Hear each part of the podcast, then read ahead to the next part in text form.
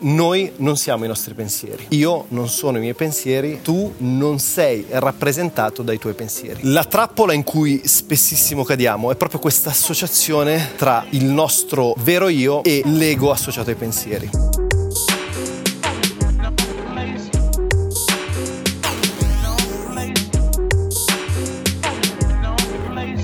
Ciao ragazzi, ciao a tutti, nuovissima puntata del podcast, sempre qui dalla splendida terrazza del mio nuovo appartamento di Chiang Mai. Tra l'altro apro e chiudo parentesi, starò ancora per poco tempo qui a Chiang Mai, circa 15-20 giorni, poi rientrerò in Italia per un po' di mesi e poi vedremo il da farsi. Probabilmente dopo l'estate ripartirò, non so ancora esattamente dove, probabilmente ritornerò in Asia, probabilmente andrò da qualche altra parte, non lo so, comunque vi tengo aggiornati. E il podcast di oggi è su overthinking, ossia su il pensare troppo e su come il pensare troppo nella maggior parte dei casi ci porti a chiuderci totalmente in noi stessi, a perdere completamente la bussola, la direzione, a perdere completamente un concetto di purpose, quindi quali sono i nostri obiettivi, non solo in termini di business, ma visti in modo più ampio, di quello che vogliamo raggiungere nella vita, di quello che vogliamo sia il nostro impatto su questo mondo, su questa terra. Quindi l'overthinking è un'arma micidiale, è una trappola da cui bisogna assolutamente fuggire. Perché parlo di overthinking? Perché ovviamente ci sono passato in prima persona e tuttora spesso mi capita di perdermi all'interno dei miei pensieri, delle mie elucubrazioni, ma ne parlo perché un mio caro amico in questo periodo sta vivendo, chiamiamola crisi esistenziale. Io lo definisco overthinking, ma in realtà la definirei più una sorta di crisi esistenziale legata per l'appunto all'essere intrappolati all'interno dei pensieri. Allora, dobbiamo fare un po' il punto della situazione. Quindi la prima cosa che dobbiamo dire è che noi non siamo i nostri pensieri. Io non sono i miei pensieri, tu non sei rappresentato dai tuoi pensieri. La trappola in cui spessissimo cadiamo è proprio questa associazione tra il nostro vero io e l'ego associato ai pensieri. Ora, questo che cosa vuol dire? Che fondamentalmente la reale essenza è completamente discostata da quello che vorrebbe farci credere l'ego. E quello che vorrebbe farci credere l'ego è solitamente dettato da una serie di condizionamenti culturali, sociali, familiari. E a che cosa aspira l'ego? L'ego aspira ad ottenere grandi numeri, ad ottenere grande successo, grandi conseguimenti, ambisce ad ottenere manifestazioni esteriori senza mai guardarsi interiormente. Questo che cosa vuol dire? Vuol dire che troppo spesso andiamo a perderci nella ricerca di conseguimenti materiali quando non comprendiamo che l'essenza della felicità, del benessere, dello stare bene viene sempre solo ed esclusivamente da una realizzazione realizzazione interiore. Ora, torniamo al punto di partenza, l'overthinking, quindi l'associarci con i nostri pensieri e il perderci all'interno dei nostri pensieri. Perché è una trappola incredibile? Perché qualsiasi siano i nostri goal, le nostre ambizioni, la nostra mission, è normalissimo inizialmente avere delle idee, svilupparle magari su carta, magari su laptop o su qualsiasi altro accessorio voi abbiate. Quindi abbiamo delle idee, le trascriviamo e poi cerchiamo di manifestarle nella realtà realtà, come manifestiamo le idee all'interno della realtà attraverso l'azione. E qui arriviamo al punto cruciale del podcast, della puntata di oggi. L'overthinking, quindi il perderci all'interno delle nostre elucubrazioni, all'interno dei nostri pensieri, ci porta all'inazione, quindi a un'incapacità di agire. E attenzione, l'azione è la vera manifestazione del nostro potenziale. Quindi qualsiasi sia la nostra idea, qualsiasi sia il nostro progetto, qualsiasi sia la nostra ambizione, se non viene manifestata attraverso l'azione, rimane puro potenziale. Ragazzi, interrompo la mia puntata del podcast per darvi un annuncio. Ho creato delle sessioni di coaching one on one, le trovate sul mio shop. Per accedervi andate semplicemente su gdiplo.me senza la i, gdiplo.me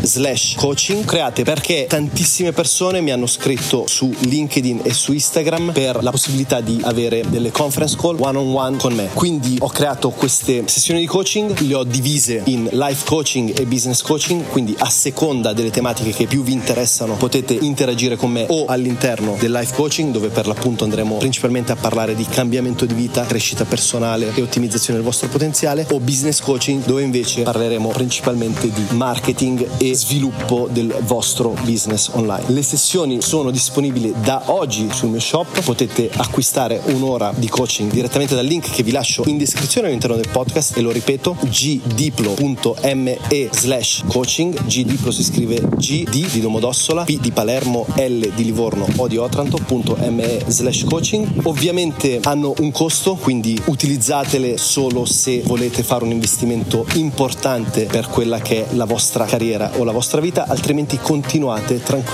a utilizzare quelle che sono le mie risorse gratuite tra podcast YouTube e blog. E adesso torniamo al podcast. Ora che cosa succede? che spessissimo abbiamo un sacco di idee fantastiche. Quindi non so voglio cambiare lavoro a 40 anni voglio aprire un'etichetta discografica voglio diventare un copywriter voglio diventare un filmmaker professionista e girare il mondo voglio fare XYZ qualsiasi cosa tu voglia fare è sicuramente importante cercare come abbiamo detto mille volte in questo podcast nei miei video YouTube nelle mie caption Instagram eccetera eccetera l'importante è trovare un role model e definire con estrema chiarezza che cosa vuoi raggiungere detto questo dovresti anche capire quelli che sono i tuoi punti di forza e quella che è la tua unique selling proposition chiamata anche OSP quindi quello che ti distingue in generale sul mercato se parliamo di obiettivi business o quello che è il drive, quello che è il focus che ti spinge in una direzione di vita specifica. Ma detto questo, arrivati a chiarire, chiarificare dove vogliamo andare, qual è la direzione che vogliamo prendere, dobbiamo iniziare ad agire perché solo attraverso l'azione avremo dei feedback e comprenderemo la direzione esatta, forse è un termine eccessivo, però direi la direzione giusta per noi. L'ho detto miliardi di volte e lo ripeto in 30 secondi. Il mio percorso creativo nasce come musicista,